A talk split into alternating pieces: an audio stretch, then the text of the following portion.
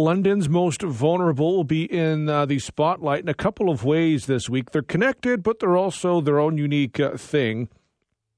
London City Council is set to discuss the new uh, plan on homelessness that was outlined last week. So, the proposed plan would create a new system to respond to homelessness in the city through 24 7 shelters, service hubs, and supportive housing units. The plan was developed over 100 days by 200 people in the city who came together from over 70 organizations. So, Council is going to discuss the plan tomorrow.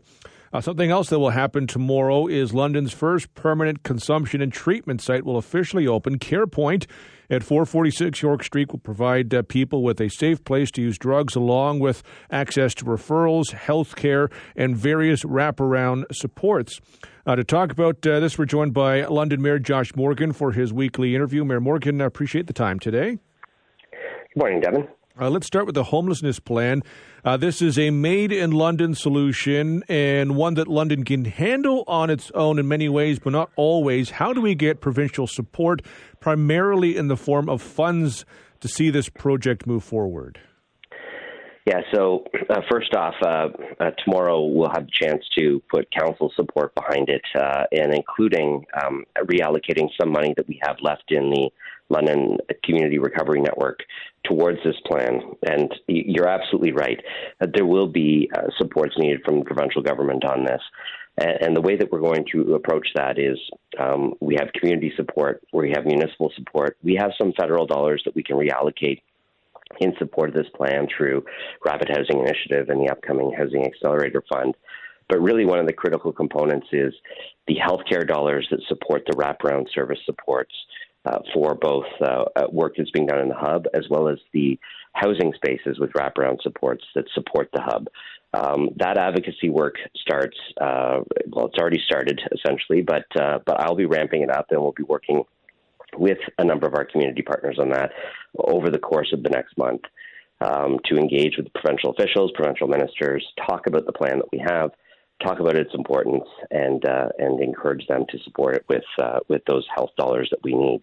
Uh, the other thing I'll be talking about is uh, through the Ontario Big City Mayors is the importance of doing uh, activities like this plan in cities across the province. This is not a challenge that we can solve independently on our own.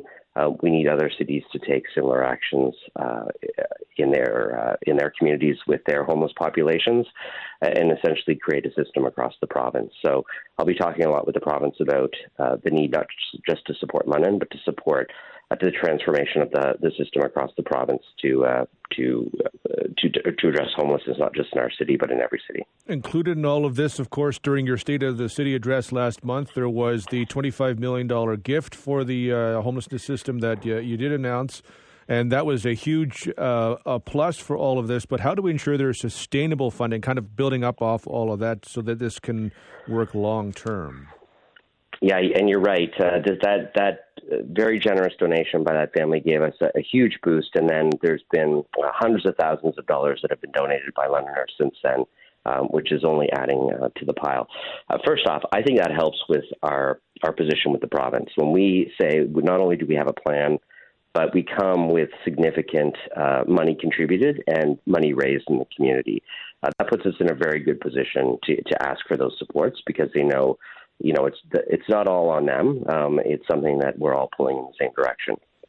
The $25 million, though, is an incredibly important piece. That money and the municipal money is the only flexible money um, that we'll have to work with. Uh, no matter what money we get from provincial and federal governments, it's almost always part of an existing program or with uh, certain strings attached, uh, dedicated to certain components of, of a plan or a program.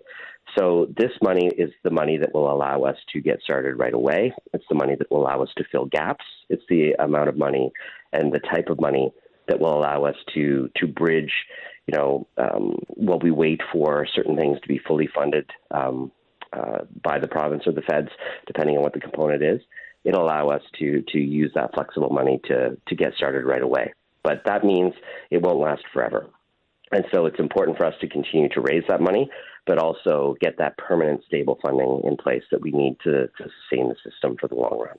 Something we see often in these situations. We saw it in the CarePoint, and this is where one of the reasons you know the the overlappings we have with CarePoint and this the homelessness uh, plan is NIMBYism. How do we guard against NIMBYism as we move forward with this homelessness plan? Yes, well, I'm hoping what, what Londoners will see is that the, the hub based system is actually going to be something that, that helps take people off the street. Um, and that means people sleeping in doorways and outside businesses, and give them a, place where they can get uh, you know, a shower, uh, they can get food, they can uh, do some laundry, and they can access and, and, get fed into services like housing, as well as a number of other services in those um, uh, in those hubs that will essentially help transition people from uh, living on the street into uh, you know permanent stable housing.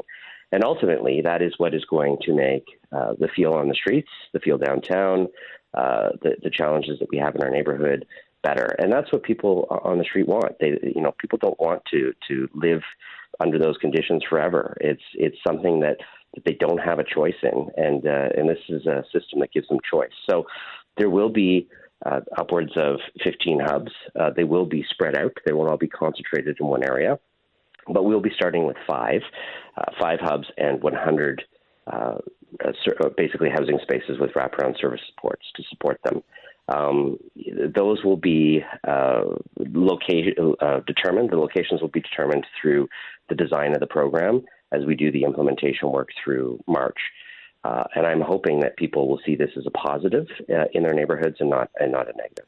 And just finally, with uh, CarePoint opening uh, tomorrow, how important is it for London itself, but also it does play into this you know larger uh, discussion we're having? Well, the CarePoint facility is an important facility, as uh, you know from uh, from covering it. Uh, this is a facility that has saved hundreds of lives, reversed hundreds of uh, overdoses, and and allowed for a, a, place where people can get uh, the referrals and the medical attention that they need to uh, to move beyond the the addictions that they may have. So. I've toured the new facility. it is a, it is a state of the art space. not only uh, does it have the consumption space um, that is is way way better formatted than it was before? In fact, they were using a trailer for a period of time. But it also has wraparound service supports and, and access to um, to services that people might want to access to break uh, any sort of addiction that they might have, as well as some healthcare resources. Um, it has the capacity to run clinics uh, out of it and uh, and flexible space to bring in other partners. So this is a this is a very a good design. Um, I think the facility will be very successful, and I think it will it'll move beyond um, what was just you know a consumption facility into a facility that has these wraparound services that that help people in a number of other ways in their lives. Mayor Morgan, I appreciate the time today. Thank you very much. Yeah, my pleasure, Devon. That's uh, London Mayor uh, Josh Morgan.